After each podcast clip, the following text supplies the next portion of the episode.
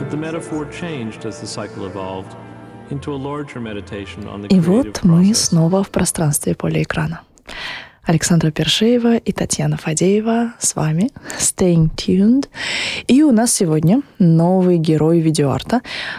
Здесь интересная будет сейчас такая смычка его с кратким содержанием предыдущих серий, потому что наш сегодняшний герой, он один из пионеров видеоарта, и поэтому он занимался проблематикой, которая волновала других пионеров, про которых мы уже говорили, с одной стороны. А с другой стороны, он заложил ряд очень важных оснований, которые прорабатываются в видеоарте, ну, в общем-то, до сегодняшнего момента.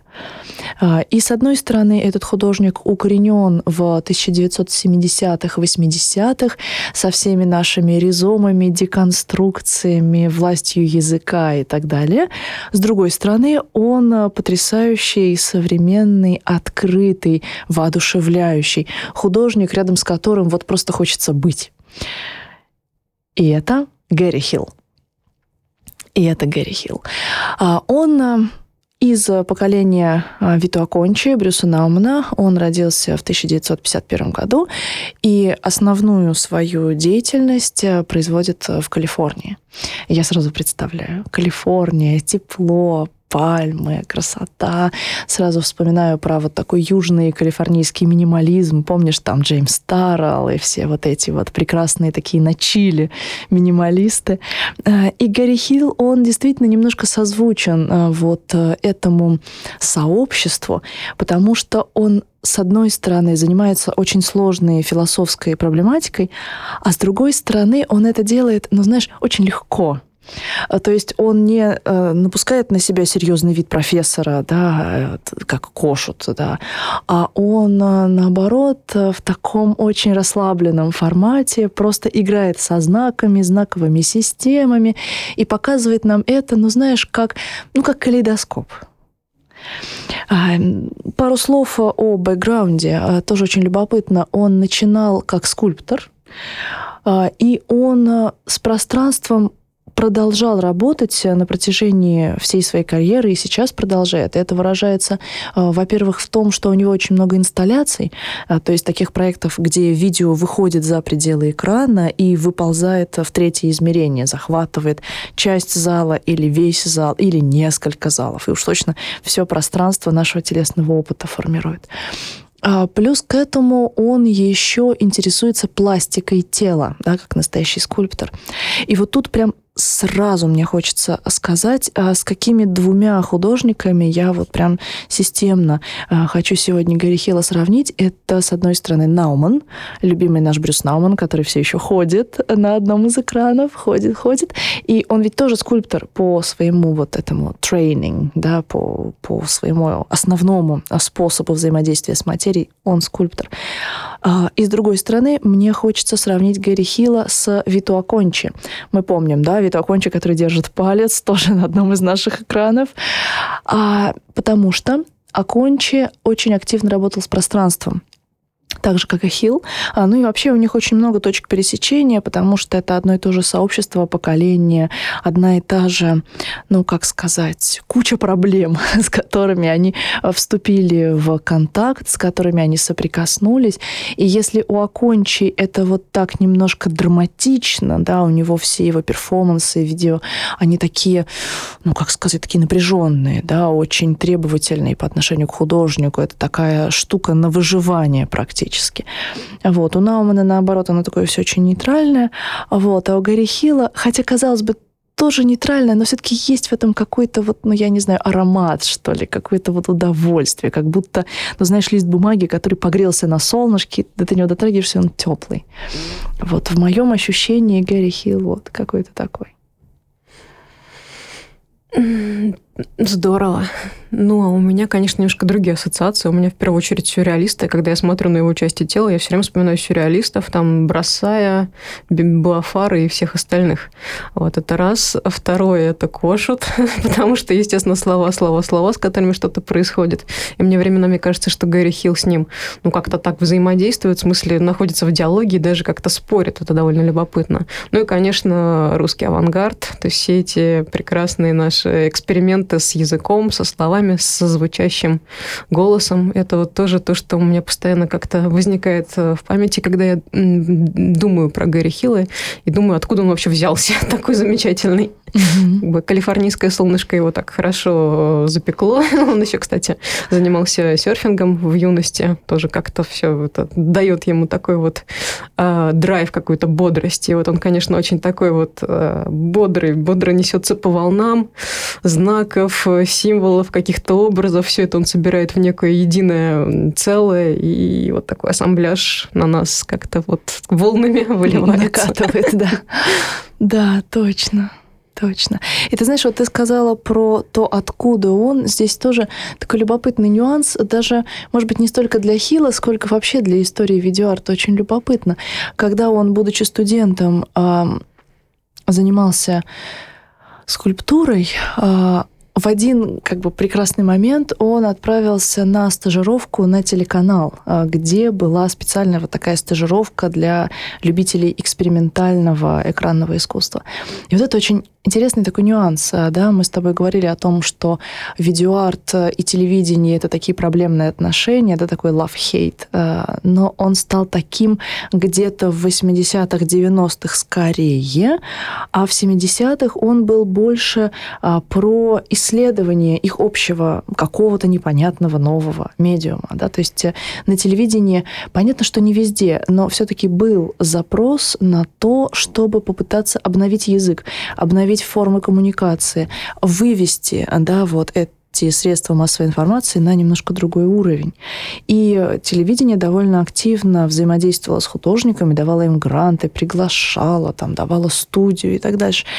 И вот Гэри Хилл как раз в молодости попал вот в такой проект. И он начал с движущимся изображением работать, и все, с тех пор не может остановиться.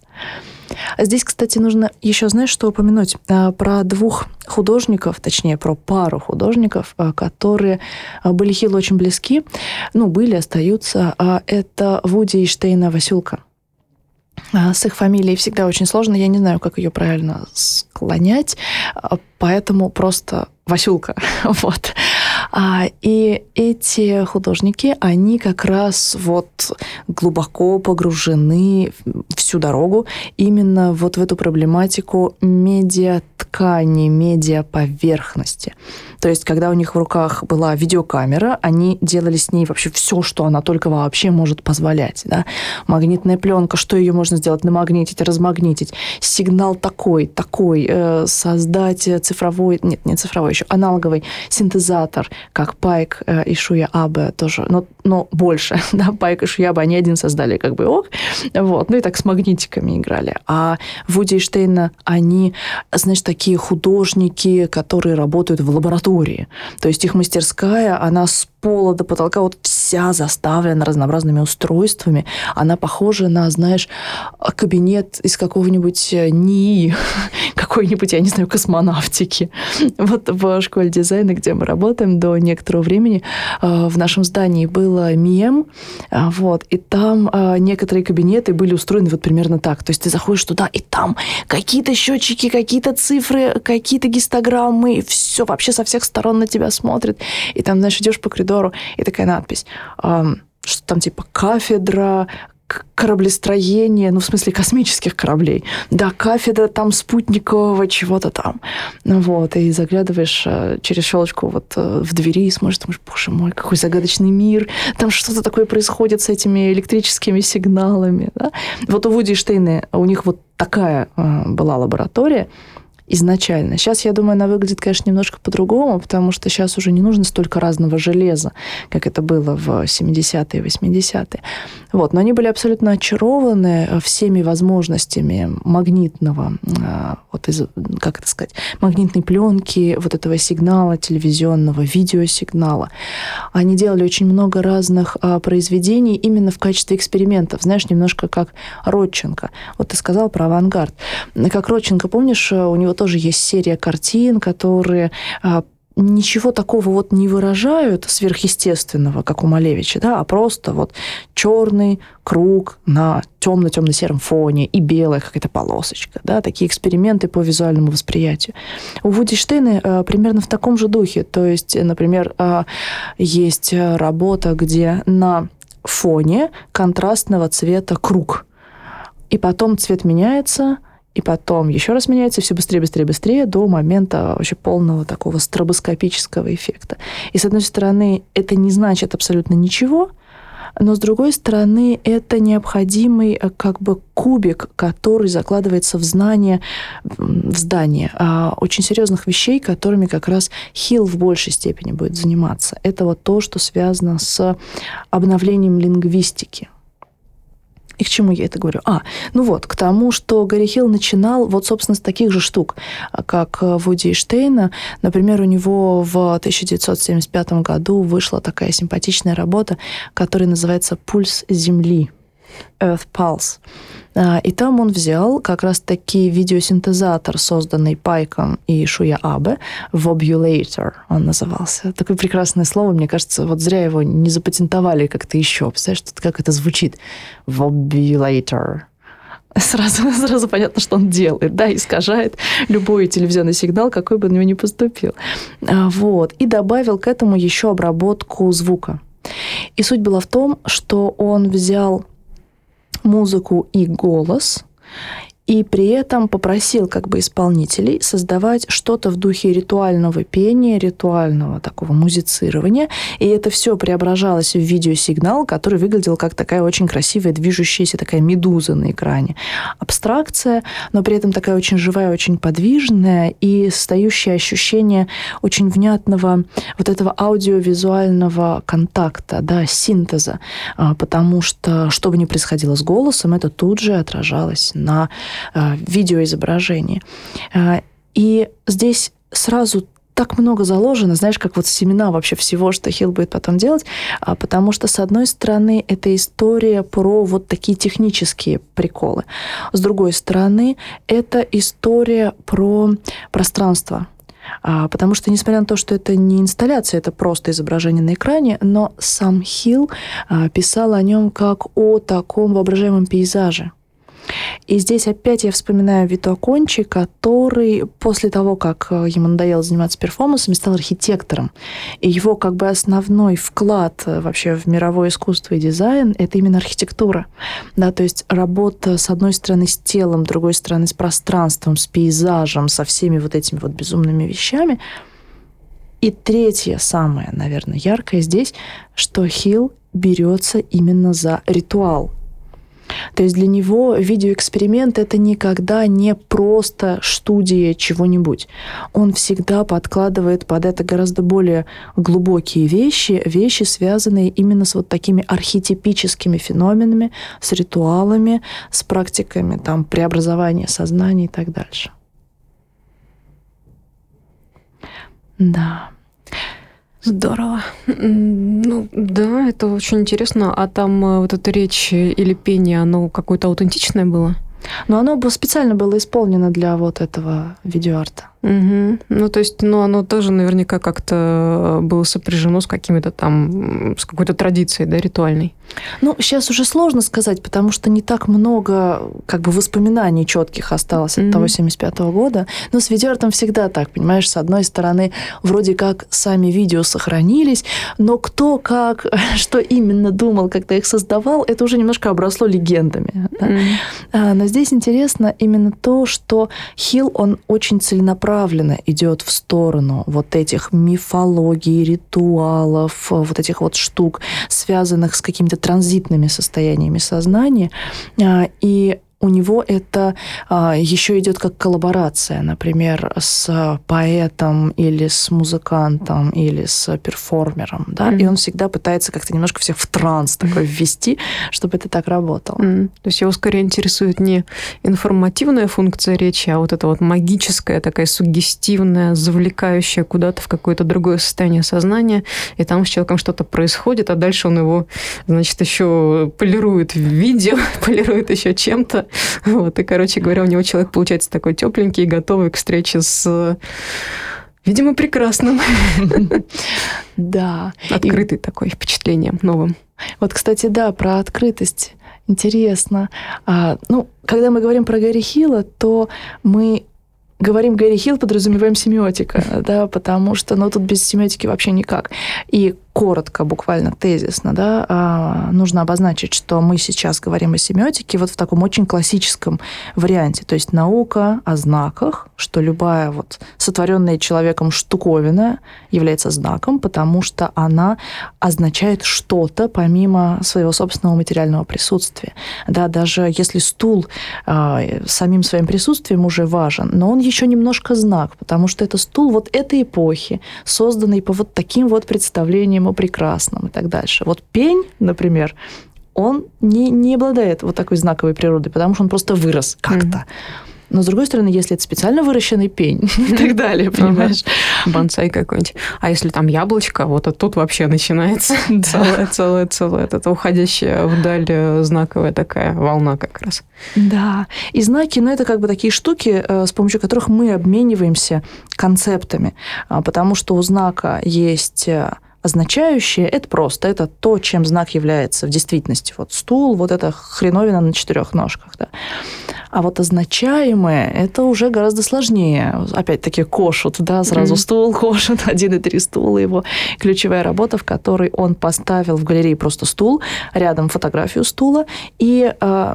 скриншот, условно, да, репринт из словарной статьи со словом «стул».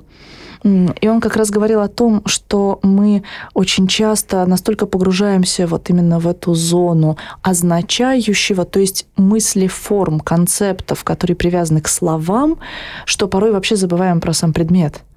Угу. Ну да, эта работа, она про три способа репрезентации одного и того же, потому что про стул мы можем помыслить, там слово мы можем показать человеку стул, вот смотри, посиди на нем, и можем фотографию показать. Искусство в основном апелли... апеллировало как раз картинками, то есть изображение стула, фотография стула, потом пришел прекрасный Дюшан, показал нам стул, сказал, вот, смотрите, это стул. Вот. Не нужно его больше изображать, вот просто любуйтесь на него в пространстве галереи. Ну, а потом пришел Кошут и сказал, а вот, знаете, идея стула, она тоже вполне себе является предметом для обсуждения. А дальше у него была прекрасная совершенно выставка, где он просто выставлял статьи из этой самой э, словаря. То есть просто висели скриншоты этих самых, скриншоты статей. Да, что... но только большие, на холстах большие, но это все равно были статьи из да, словаря. Ты приходишь на выставку, а там висят это. И, дескать, давай, представляй себе тут вода, представляй любую воду, можешь красивую какую-то представить из там какой-нибудь китайского пейзажа горы и воды. Ну, красота же. Твоему воображению предела нет. Ну вот. А потом еще приходят постструктуралисты, и все становится совсем весело, потому что они говорят о том, что вот эти связки между означаемым и означающим, между предметом и словом и смыслом могут быть разрушены, переменены местами, могут быть как в миксере просто mm-hmm. вот могут сбиты. Быть, а могут не быть. Могут не быть, может быть, все что угодно на самом деле. Да? И вот такая языковая свобода, она порождает очень странное такое ощущение, ну, мне кажется, такой как бы интеллектуальной невесомости. А, да, и это такая штука, к которой уже с разных сторон подходили авторы на протяжении всего двадцатого века. Тот же русский авангард, та же поэзия, да, там, Хлебникова, или поэзия дадаистов, или даже сюрреалистов. Это все история про то, что давайте мы возьмем вот эти, ну, как бы такие вот э, шашечки, из которых собирается что-то большее, но не будем собирать большее, а просто их перемешаем, и все. Какая прелесть. Вот. И с одной стороны, как бы да, но с другой стороны, оно почему-то все равно не уничтожило язык. Вот ты знаешь, что меня больше всего в этой истории поражает? Что столько было вот этих революционных подрывных акций, а язык как был, так и остается. И вот видеоарт, казалось бы, сколько там всего, а нарративный кинематограф нарративит себе. И вообще в ус не дует. Знаешь, вот иногда я смотрю кино шестидесятых и семидесятых и поражаюсь, как можно было опять романтическую комедию, когда там вот сколько всего происходит, а им как-то все равно, как будто его и нет на самом деле. Ну, это полиэкран, там взрываем, тут радуемся. подрываем, а тут вот наоборот это самое скрепы устанавливаем и нарративим. Ну, кстати, если говорить про проект искусства, то его тоже со всех сторон все пытались разрушить примерно примерно весь двадцатый век. Ну и нормально все пока еще, пока еще стоим. Пока еще стоим, и даже импрессионистические пейзажи регулярно в переходе. Ага, и не только импрессионистические. Если бы только импрессионистические, это было бы еще неплохо. Да, ну, кстати, вот насчет а, вот этого, этой темы с авангардом, с опытами русских футуристов. Очень интересная ведь штука, действительно, потому что они тоже говорили про такой некий э, протоязык, некие такие вот э, э, более адекватные, выражающие внутренние интенции человека структуры. Они даже не смысловые, они скорее вот такие происходящие с человеческой физиологии. Ну, то есть, вот, допустим, ты находишься в каком-то состоянии, ты говоришь «а», там, или «о», или, или что-то еще, и, в принципе, какая разница, как, в какой словесную форму ты это облечешь, потому что люди считают это твое словесное состояние, они считают какую-то базовую вот интенцию твою, и, собственно, вот это важно было для футуристов. Они это называли заумь, то есть некий язык, который стоит за умом, то есть он не столько рационален, потому что рациональность, она в каком-то смысле убивает все, потому что она все это сводит к какому-то определенному образцу, она это регулирует, она это нормирует, и вот эти внутренние интенции человека, они уже как бы становятся чуть приглушенными, глушенными, то есть они не такие аутентичные. Вот. А на фонетическом уровне вот этот э, какой-то такой язык особенный, он, значит, может работать каким-то таким удивительным способом. И вот эта сама вербальность, она э, от, от, от, от смысла, от знака оторванная, она как бы вот как-то вот так вот, значит, может доносить какие-то типа заклинаний, какие-то штуки до нас. И вот это им было интересно, они вот это пытались как-то прощупать, понять на физиологическом уровне. Там были какие-то сложные концептуальные штуки, как раз у Хлебникова, у, этого, у Крученых. Очень интересно. И они еще говорили, мне очень нравится образ, а, довавилонский, ну вот язык до Вавилонской башни. То есть, когда вот такой особ, особенный язык, который еще не является диспозитивом, то есть язык, который не, а, не подавляет нас, не заставляет нас а, как-то вот а, работать на себя. Угу. Ты знаешь, ты сказала про диспозитив, и я вдруг подумала, что у языка есть вот эта нормирующая функция, да, что мы все говорим вот так, как нас еще в детстве учат. А если ты э, спросишь у учителя, а почему я не могу писать как-то по-другому, скажет, потому что тебя никто не поймет, да, и все, и ты же хочешь быть понятым. Ну, вуаля, сразу эти штампы, да, в себя интегрируешь с охотой, с радостью, да, а потом удивляешься, почему все хитросплетение твоих сложных чувств и переживаний, когда ты его произносишь вот этими штампами языка, превращается во что-то вообще чужое, что это совсем не то, что я хотел сказать, но то, что я хотела, я не могу. Mm. Это с одной стороны. А с другой стороны, я думаю, знаешь, про... Вот ты говоришь Вавилонскую башню, что язык — это очень такая штука про свой-чужой. Да, что мы говорим на одном языке, да, а вот с этим человеком мы не говорим на одном языке, а вот с этим вроде как слова одинаковые, но что-то коммуникация не получается, да. И вот это такая штука, которая на самом деле тоже очень жесткая, потому что очень какая-то вот телесная, да, потому что язык, он же очень перевязан со всем, что внутри. И вот Гэри Хилл, понимаешь, и Васулки, они пытались создать электронную лингвистику. Они пытались создать немножко в духе вот тоже русского авангарда какой-то новый вообще язык, где какие-то совершенно неведомые никому законы, и мы даже не будем эти законы друг другу рассказывать для того, чтобы не было порога вхождения. Да, то есть, например, у Хилла есть такая прям работа тысяча девятьсот семьдесят седьмого года, она называется «Электронная лингвистика». Еще рядом, по-моему, семьдесят восьмого «Черное-белый текст». И там мы видим просто изображения, которые сменяют друг друга синхронно с изменениями в аудио формате. То есть, условно говоря, Хилл там говорит «А» и появляется красный квадратик, говорит «Б», появляется синий квадратик. Ну, я сейчас условно говорю. Да? И потом на экране мелькает, мелькает куча всяких разных абстрактных форм, и звучат какие-то, опять-таки, абстрактные, ничего нам не говорящие звуки. И мы получаем вот такое как бы сообщение от инопланетян, да, условно говоря, на языке, который никак не декодируется. Мы не видим, о чем оно. Мы просто видим, как это работает, что А – это синенький, Б – это зелененький, или наоборот. И что там погромче это будет большой квадратик, потише будет маленький квадратик. И мы получаем таким образом живую рабочую модель какого-то нового языка, но у которого вот этих означаемых просто нет. Там нет смысла, ну, точнее, того, что мы обычно называем словом «смысл», какой-то вот штуки, к которой этот квадратик отсылает. Он не отсылает ни к чему, это просто квадратик. И мы можем с ним работать как с просто вот такой вот штукой, да, которая не поддается манипуляции. Да? Мы просто можем войти в это или не войти.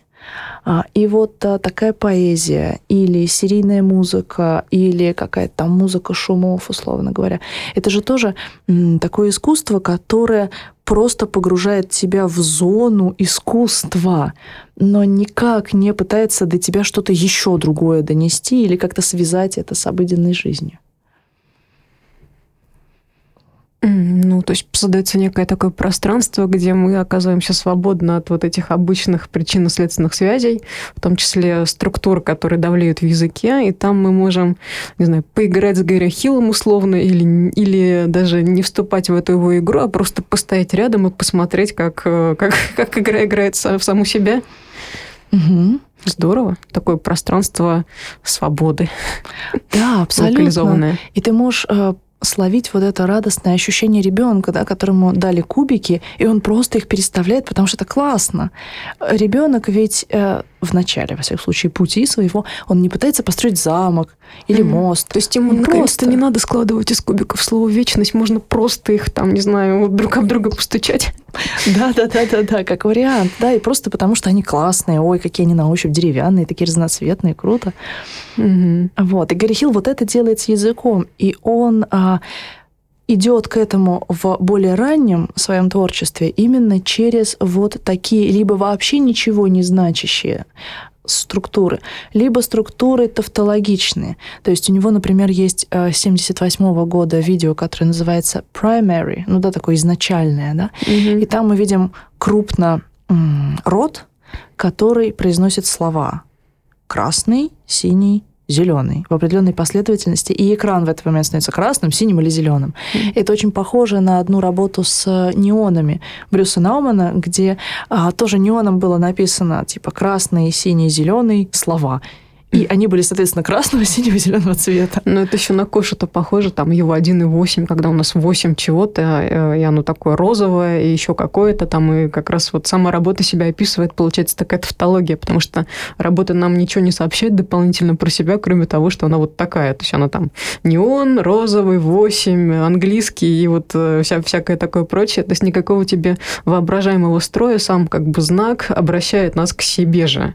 Ну, такой классический Кошут, классический тавтология, которая сама на себя завязана, как такая лента Мёбиуса, которая приводит тебя никуда и в самореференцию. Mm-hmm. И это останавливает язык. Да? То есть это такой, опять-таки, как сказать, такой холмик, об который ты спотыкаешься на пути своего языкового же мышления. Мне кажется, вообще очень важная штука в искусстве связана с тем, что искусство реально может приостановить процесс именно вербального мышления, вот этого монолога в голове, да? Что я иду туда, за тем-то, тем-то, я то-то, то-то, да? Я чувствую так-то, так-то. А ведь художник, когда создает произведение искусства, он дает его нам в наш чувственный такой опыт, да? И чем больше мы в этот чувственный опыт входим, тем как бы тише звучат эти слова. Я прям помню экспириенс совершенно невероятный, который у меня был в музее Ван Гога, когда я стояла перед его картиной с миндальным деревом. Ну, помнишь, да, такая большая, ярко-голубая, красивая до невозможности. И на всю картину как бы рас, рассыпаны ветки этого дерева, и она в белых таких цветочках, красиво невозможно. И я как бы все знаю про Ван Гога, я про него читала, я все-все-все понимаю, весь дискурс, анализ, все на месте. И вот я такая бравая студентка четвертого курса, значит, искусствовед, прихожу и встаю перед этой картиной, и я понимаю... красиво, понимаешь? Я просто всей своей, вот всей своей чувственной тканью просто была в состоянии восхищения, восторга от того, что красиво, что оно пробирает, понимаешь? И у меня не было никаких других слов в голове вот вообще, потому что хочет ли мне эта ветка что-то сказать? Нет. Да и какая разница, это же ветка. Ну да, и Ван Гог тоже явно ничего не хотел именно сказать этой веткой, просто он сам пришел в восторг от нее, и он такой «О!» И я такая «О, да!» Вот он, этот язык, где «о» и все. Не нужно никаких больше дополнительных отсылок. Это вот здесь, мне кажется, останавливается та самая бесконечная беготня по символическому, ну, по лакану, где мы там бежим от одного знака к другому. Вот мы сказали «а», но надо сказать еще «б», «в», «г», дойти до самого конца, себя там как-то остановить, сказать там, не знаю, контр-г какой-нибудь, тезис, антитезис, и вот мы уже идем куда-то, а картина где-то там висит далеко, и мы на нее уже не смотрим, потому что, ну, какая разница, ну, висит и висит себе. А тут вот Ван Гог нам не дает вот этого, да, как-то он говорит, нет, вот картина, смотри. Да. И вообще вот так остановить вот эти бесконечные, да, пляски в области символического реально очень сложно. Я, знаешь, часто тоже думаю о том, что вот мы приходим в музей смотреть на картину, ну, предположим, Тициана, да, вот такой яркий пример. И я сейчас немножко сыграю в Василия Кандинского. И то, что Тициан все время пишет какой-то библейский сюжет, чудовищно мешает на самом деле. Потому что вот прихожу я, а рядом со мной стоит, ну, я не знаю, какая-нибудь мамочка, которая своему ребеночку объясняет про эту картину. Она говорит, ты понимаешь, вот это Венера, и она вот то-то, то-то, а это то-то, то-то. И пока она ему это объясняет, бедный ребенок, на него страшно смотреть. Потому что он уже поплыл, он уже ничего не хочет, никакого Тициана, он хочет домой. А ведь Тициан это кожа, которая на самом деле краска, но она же кожа, и она такая теплая и такая живая. И какая к черту Венера, какая разница вообще, что это изображено, да? В принципе, да. Здесь я с тобой соглашусь. Нет, конечно, мы знаем это все, но мы сейчас это оставляем за скобками, потому что, ну, хорошо, мы это знаем, но нам это ничего не дает. Мы это и так уже знаем. А когда мы приходим к Тициану, мы получаем что-то сверх этого, и вот это намного важнее, чем то, что мы про него знали и так заранее. Да, и ведь огромное количество усилий в двадцатом веке как раз художниками было потрачено на то, чтобы вот этот привычный механизм «я пришел к картине, чтобы угадать какой-то сюжет», mm-hmm. да, вот убрать. И опять-таки Кандинский, да, абстракция, картина, которая точно не про что. Но таки мы приходим и начинаем смотреть, ах, Кандинский в тысяча девятьсот восьмом году, и он там мост, и синий всадник, и ля-ля-ля-ля-ля, и опять не помогает. Да. Mm-hmm. А, и получается, что художникам приходится идти на такие более жесткие меры, да, я помню еще один момент, когда у меня реально вот прям выключился внутренний искусствовед, рассказывающий лекцию мне же, да. Когда я увидела Ротко. Вот настоящую, живую, огромную картину Ротко, красную такую. И я понимаю, что я стою перед ней, и я вообще ничего не могу ни сказать, ни помыслить, вообще ничего. Я могу только вот, ну, мычать или там, не знаю, дрожать рядом с ней. Вот все, я больше ничего не могу. И, в общем, я так от него и ушла. Я даже ничего не смогла в блокнотик записать из ощущений, кроме того, что я ничего не могу записать. Ну вот, видимо, он тебя на тот самый довербальный уровень таки сдвинул. Да, ему удалось. Однако, какие колоссальные усилия ему приходилось прикладывать для того, чтобы его живопись так работала. Это mm-hmm. же очень сложно. Он просто вот кровью как будто своей их пишет, да, эти картины. Mm-hmm. А, и, с другой стороны, другие практики, да, вроде того же Флаксуса или тех же перформансов, да, когда тоже идет прям по хардкору а, такая штука, когда ты уже вообще ни о чем не думаешь, ты просто на уровне аффекта на это отвечаешь. Mm-hmm. Ну, кстати, возвращаясь к Гэри Хиллу, у меня так было с его работой, говоря в первую очередь. Она напоминает про, про, про вот это вот губы, как они там... Primary speaking, да? Да, primary speaking, да. Мне кажется, это вот после уже губ идет некое такое развитие сюжета. И там тоже работа, связанная с речью, но она еще более странная. То есть там уже губы не произносят те же самые там слова, которые мы ассоциируем с цветами. Они вообще говорят что-то другое. Там вообще даже не губы, там просто такие, такие, такой большой зал, и там висят экранчики. Ты можешь подойти к этому экранчику. Вот. У меня такой возможности не было, поэтому я все смотрела на Vimeo. Кстати, прекрасно, что команда Гэри Хилла все выкладывает, то есть можно пойти и прям вот посмотреть на даже официальной площадке его э, видеоработы. Вот. И там, значит, эти экраны, они разных цветов, и там появляются какие-то образы, и они вроде как соответствуют речи, по, по крайней мере, поначалу кажется, что соответствует, а потом ты понимаешь, что есть некое расхождение, а потом это расхождение еще сильнее, и в конечном счете ты э, погружаешься вот в это состояние эриксоновского гипноза, потому что там ну, буквально какие-то вот мельчайшие там моменты. Меня вот, я помню, поразило, когда голос мне говорил что-то про types, ну, как виды, типы. Мне показали tiles, то есть, и это, ну, там, плитка. Если, и до этого голос говорил то что, то, что он говорил, соответствовало картинке, а потом вдруг резко перестало. И вот этот tile, type, меня это почему-то вот... Вот, видимо, тут произошла ошибка системы, значит, перезагрузка, и я, все, я поплыла, то есть, я улетела. Вот, и там вот такое происходит постоянно, потому что эти ряды то сходятся, то расходятся, то нам что-то показывают, и оно имеет смысл, то оно резко перестает иметь смысл.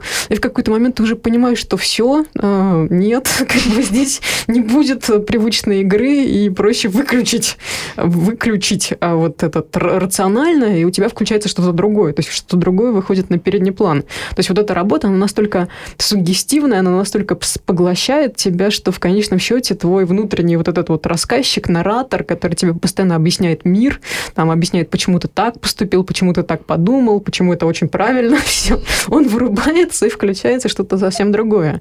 И вот прекрасная совершенно работа. Вот если там, что-то смотреть у Гэри Хилла, предлагаю нашим дорогим слушателям ее глянуть. Она просто буквально с, с первых минут вы, вы поймете все и про все, и про все остальное.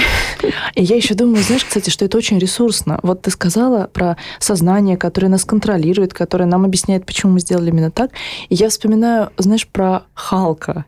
И его, этого доктора, как его там звали? Баннера. Баннера, да. Ну, или там доктор Джекил и мистер Хайд, да, mm-hmm. или наоборот.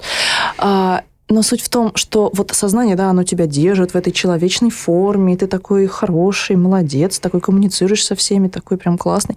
Вот, но это не энергетически емкая штука. А когда ты, наоборот, без вот этого баннера, да, ты такой «Ва, Халк!» И ты можешь вообще просто, ну, можешь все крушить, громить, а можешь тихо, спокойно посидеть в режиме Халка, да, и, и круто же, потому что ты имеешь доступ вот к этой совершенно бешеной энергии. И я думаю, что такие работы, как у Хилла, да, вот с их ритуальной вот этой вот подоплекой, я думаю, они еще во многом про обнаружение вот этих ресурсных состояний, на самом деле. Но я сейчас имею в виду не в эзотерическом ключе, а в очень простом, потому что наше сознание, оно же так много энергии жрет. Да, оно тратит на эту постоянную речь очень много ресурса. То есть ты не думаешь там про что-то другое, ты себе объясняешь мир, объясняешь, объясняешь, объясняешь по двадцать пятому кругу. И, конечно, да, на это уходит большое количество эмоциональных сил, и еще, наверное, каких-то психических. Просто-напросто там электричество туда идет. А так оно может, ну, как-то распределиться по-другому, там какие-то другие нейронные сети подсветятся. Вы внезапно поймете что-то такое, чего вы не понимали, почувствуете то, что вы не чувствуете. Но, по крайней мере, у меня это так было. То есть у меня прям был такой, такой мощный, мощный такой ресурсный, ну, какой-то вот такой активизации моего всего. То есть я до сих пор это вспоминаю с какой-то такой любовью и хочу туда вернуться, в это состояние. Ну, кстати говоря, чтобы вернуться в это состояние, я могу еще один трек предложить. Это очень мной любимое видео Хилла восьмидесятого года. Оно называется «Around and About». И там он создает такую вот нарезочку из кадров, где крупным планом сняты разные штуки, которые просто были у него в кабинете. Ты знаешь, сейчас смотрю на это видео, думаю, что это идеальный видос для этой самоизоляции. Потому что у Хилла был просто такой период, когда он работал преподом в университете, замещая Вуди и Штейна Васулка. И так как-то сложилось, что то ли его выгнали из дома, то ли еще что-то с его домом случилось. Ну, короче говоря, он и работал, и жил в одной и той же каморке небольшой, которая была вся захламлена всякими там тетрадками, книгами, устройствами, стульями, столами и так далее. Вот. И он в какой-то момент, просто немного сходя с ума в этом пространстве, начал просто снимать все-все-все-все-все объекты, которые были рядом с ним, а потом он мелко-мелко-мелко нарезал их на такие вот видеокусочки, такой видеосалатик, и просто, ну, знаешь, и, играючи смонтировал вне какой бы то ни было логики вообще. Единственный принцип, который он соблюдал, что Появление те, того или иного фрагмента должно было ритмически соответствовать его записанной речи, которая была в качестве саундтрека. А эта записанная речь, она, ну знаешь, как такая сюрреалистическая поэзия, то есть такой полнейший поток сознания, где он обращается к своему слушателю-зрителю и говорит о том, что вот мы с вами сейчас, вот здесь, и это вот так, а могло бы быть как-то иначе, и вообще это не очень важно, но раз уж мы здесь, давайте тогда сейчас о чем-нибудь поговорим. И он вот очень мерно это рассказывает в таком вот стихотворном, очень поэтическом ключе. И ты начинаешь слушать, особенно хорошо для наших русских зрителей, потому что это еще и на английском, и ты вроде как слова все понимаешь, но в какой-то момент они складываются так, что ты уже перестаешь понимать вообще что-либо. И это создает тоже такой гипнотический трансовый эффект, и плюс возникают картинки, которые ни малейшего отношения не имеют к этому тексту, но они разноцветные, классные такие. Вот. И ты знаешь, а, это пружина телефонной трубки, а это, а, это кусочек стула. И параллельно ты еще пытаешься услышать и понять, что он говорит. И в итоге транс, вот буквально три минуты и полная победа. И я, когда это видео смотрю, оно идет типа минут десять, по-моему. У меня ощущение, знаешь, как будто я поспала два часа после этого. Очень такое прям, прям классное. Вот. Но с другой стороны, с другой стороны, Хилл прекрасно понимает, что игры с языком, они могут быть и, ну как сказать, и разрушительны, они могут быть опасны. Знаешь, типа, не пытайтесь повторить это, да, тут действуют профессионалы. У него есть очень знаменитая работа, которая называется Incidence of Catastrophe. У нас ее обычно произ... переводят как область катастрофы или место катастрофы. Да? Это восемьдесят седьмой восемьдесят восьмой год. И эта работа, ну, как сказать, она, с одной стороны, вроде как формально является экранизацией Бланшо, ну, а Бланшо сам по себе такой сюрреалистический, деконструирующий вообще все что угодно автор, который написал книгу «Тома Л'Обскюр», э, как это, «Темный Фома», да? «Томас темный» еще переводится. По-моему, это как-то безумно, честно говоря. Томас, ну, камон, ну ладно, не важно. А важно то, что, ну, самое такое известное про эту книгу, что все знают, что там а, человек читает, читает, читает книгу, а потом понимает, что она про него, который читает эту книгу. Да, и mm. опять тавтология, замыкающийся круг, который mm-hmm. разрывает да, совершенно сознание. Да, он еще как-то там распадается, то есть его поражает некая эрозия, и книгу тоже, и там как-то все очень интересно это. Вот, и в видео Гэри Хилла то же самое. То есть мы там видим а, сначала какие-то волны, которые накатывают на берег, а потом появляются страницы, и эти страницы как волны, а потом мы видим какой-то загадочный ужин, где люди сидят, и сначала вроде говорят о чем-то нормальном, потом превращается в какой-то шизофренический бред все то, о чем они mm-hmm. говорят. Театр абсурда напоминает немножко. Да, абсолютно. И потом там разные образы из этой книги Хилл включает, там, например, герой, который идет по лесу, и еще звучат какие-то слова, и они как будто вот эти ветки, которые хлещут его по лицу, да. И в конце мы видим как раз героя вот такого полностью распавшегося, который в луже своих собственных экскрементов валяется на полу и вообще не в состоянии там не пошевелиться, ничего. И огромная книга нависает над ним. Да, как бы язык победил. Mm-hmm. Вообще довольно жутко. Mm, да, да. Здесь, конечно, сложно говорить про освобождение языка. Здесь можно говорить скорее о том, что это The Matrix has you, причем как-то очень агрессивно. Да, любопытный момент. Ну и вот еще здорово, что мы здесь вот показывается такая другая сторона вот всех этих диспозитивов, когда все это начинает распадаться и, по сути, превращается ну, в какое-то такое да, уничтожение. Ну, то есть все эти структуры внезапно уничтожаются, но и ты вместе с ними тоже как-то улетаешь куда-то, mm-hmm. да, ты распадаешься вместе с ними тоже. В общем-то, здесь, наверное, можно подумать о том, насколько эти структуры являются интегральной частью нас. Вот представь себе, что у нас убрать, отнять язык или, или там какие-то нормативные штуки, во что мы превратимся. Мы, наверное, наша форма, она как-то тоже немножко начнет распадаться, деградировать.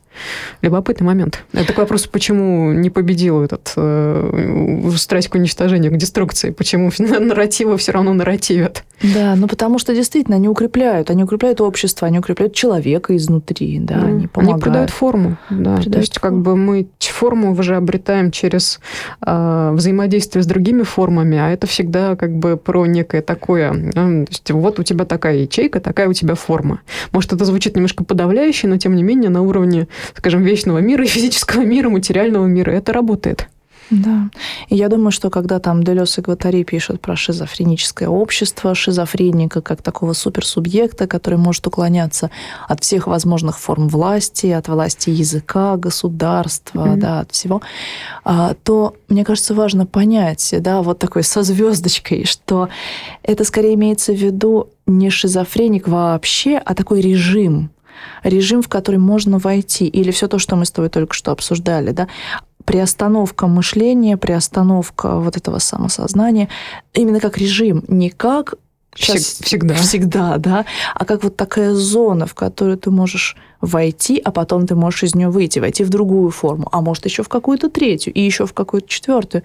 И в этом как бы самый кайф, что тебе не нужно быть как бы все время в вот этой зоне искусства, да, ты побыл в искусстве, а потом пошел там, не знаю, угу. на работу сходил. Побыл в искусстве, распался, пошел на работу сходил, опять побыл в искусстве, собрался, еще куда-нибудь сходил.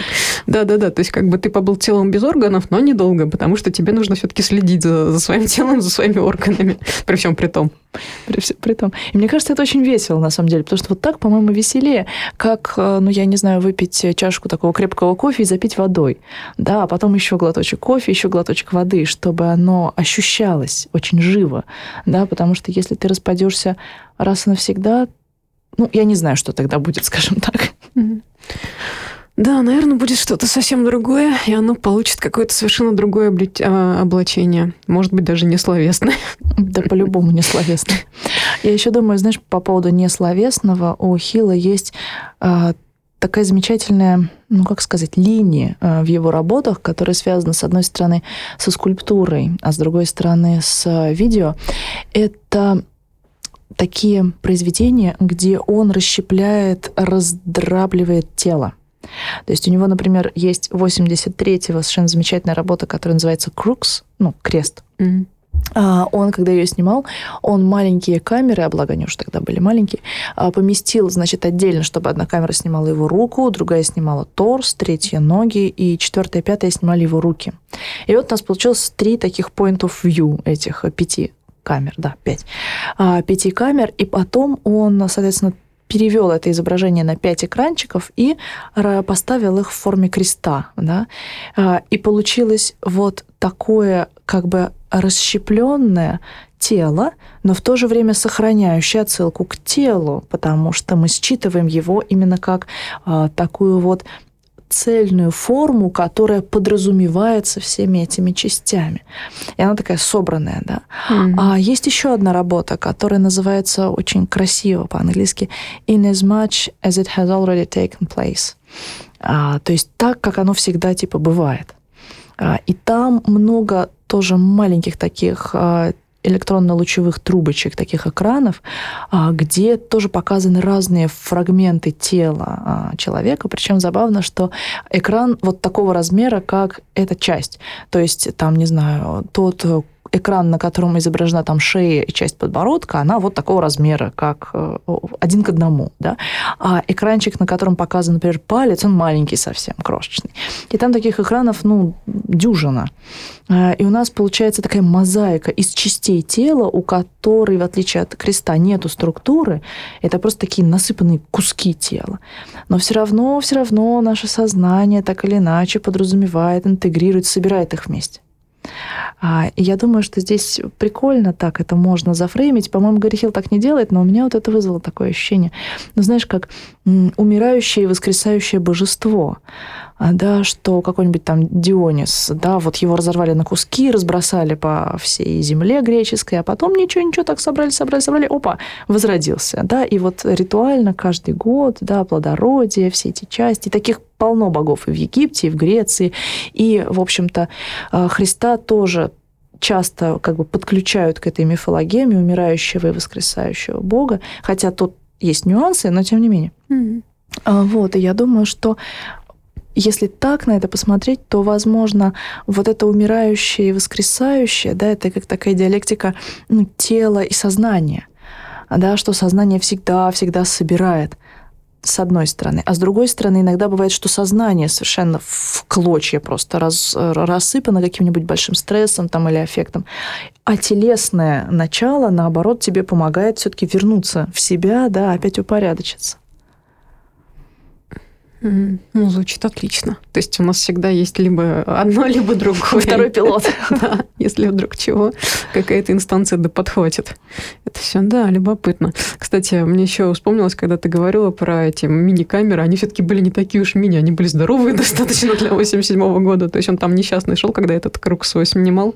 Главный вопрос. Он же там шел по, по какой-то там дорожке, он был босой, кстати, тоже момент такой любопытный. Помнишь, uh-huh. басы или эти самые самые герои, они же, они же такие боги. Это отсылка к божеству в греческом uh-huh. искусстве. И вот он шел и снимал себя. Это был как бы опыт телесного присутствия, но одновременно это же то, что транслировалось потом на экранах мониторов.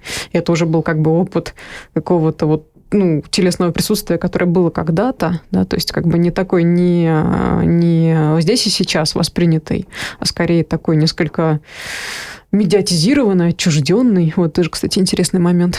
Угу. Да, понимаю. Но вот у него всегда так, у него всегда э, произведения, они, с одной стороны, очень э, такие визуально отдаленные от того, что, собственно, снималось, да, то есть это не такой вот реализм, да, когда вот я снимаю, и об этом я и говорю. Обычно он говорит про одно, снимает другое, мы там себе додумываем что-то третье, но при этом всегда в его работах вот чувствуется какая-то, ну, как сказать, какая-то интегральная часть на уровне, ну, вот аромата, ощущения, звука, да, оно какое-то очень живое. Вот это то впечатление, которое меня поражает на выставках Гэри Хилла, что вроде бы такой махровый концептуализм, и все это про язык. И, казалось бы, это будет такая холодноватая скучища, а вот нет, оно почему-то живое и классное, несмотря на всю свою укорененность вот в этих семидесятых хардкорных годах. Mm-hmm. И ты знаешь, подводя итог вот разговору про Хилла, я просто хочу тебе рассказать потрясающий случай жизни, который у меня был с ним связанный.